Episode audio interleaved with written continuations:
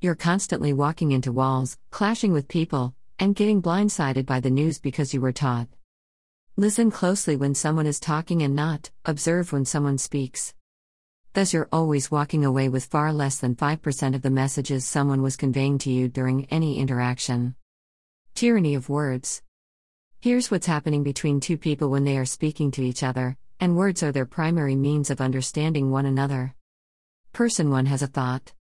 Processes that thought to organize beginning, middle, end, and critical points of thought. The person that compresses the thought, to convey in words envy, the compression is done based person 1's sense of interpretation. Person 1 conveys the compressed thought through words. Person 2 hears the words, if he or she is completely paying attention. Decompresses the thought by thinking about what was just said. Interprets what was just said based on his slash her unique knowledge, experiences, feelings, and mood. NB, person 2 subconsciously edits, highlights, and deletes based on his or her perspective. Then person 2 responds. And then the cycle begins again. That interaction counts for about 5 to 7% of all communication. What happened to the rest of the 93 to 95%? Lost to social media and your obsession, or lack thereof. This is why it feels so luscious and so satisfying when someone speaks so eloquently that they artfully seduce and encapsulates an emotion, complete with thought, out of their minds and into ours. Because it is so rare. So rare that someone reaches the 5 to 7% person of communication. I.e., these are the poets, singers, writers, illustrators, rappers. This is also why we have so many laws. Because it is fundamentally impossible to encapsulate how humans should be to one another in all situations and all walks of life in words without ambiguity running amok. This is why the ancients, and the wise, spoke in parable and poetry because only those two forms of language evoke the emotion and imagery that truly comes close to evoking the thought that the sender intended. This is why we love stories more than facts. Alright, let's pause this thought for a second. Only 5%. Greater than 95 to 96% of your life is out of your control. Greater than. Greater than Robert Greene, award winning author of The 48 Laws of Power. Sounds unreal, doesn't it? Go ahead, start listing all the things in your life that you can't control, including things about yourself. Do you see it? This is why the ancient Kemites, and then the Greeks, believed that mastery of self is the greatest mastery of all. Because much of that remaining 4 to 5% you do control is control over yourself. In this, you must have Kung Fu. Kung Fu is supreme skilled from hard work, endless repetitions.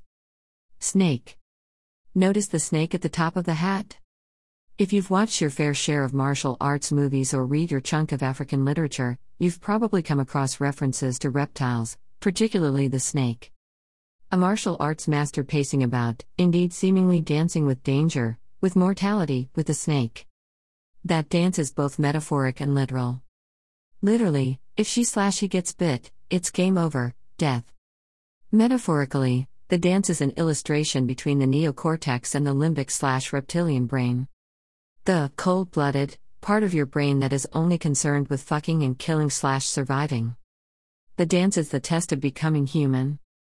For we are not born human. We are born animals. Selfish, impatience, prone to violence and outbursts of glee, sadness, anguish, and anger. True maturity is becoming human. Rising above your sometimes, petty emotions of greed, lust, zeal, and truly recognizing that without each other, there is no life for a human. One for all. We, humans, have had a religion since the beginning of time, and it is what has gotten us here. And it is not Christianity, it is not Islam, Buddhism, Hinduism, or any of these. It is one for all, i.e., me for everyone. You are not reading this on a device because you invented or built that device or even discovered the scientific methods by which this message is conveyed. Nor can any one person claim that credit. Once upon a time, we were at a concert waiting for the performance of a very famous artist, and so the technicians were putting the equipment on stage, doing sound check, and switching on the lights. And a producer friend said, See all those guys, they are all, insert name of favorite artist. We love singularity, the whole. But in truth, there is no such thing as self made.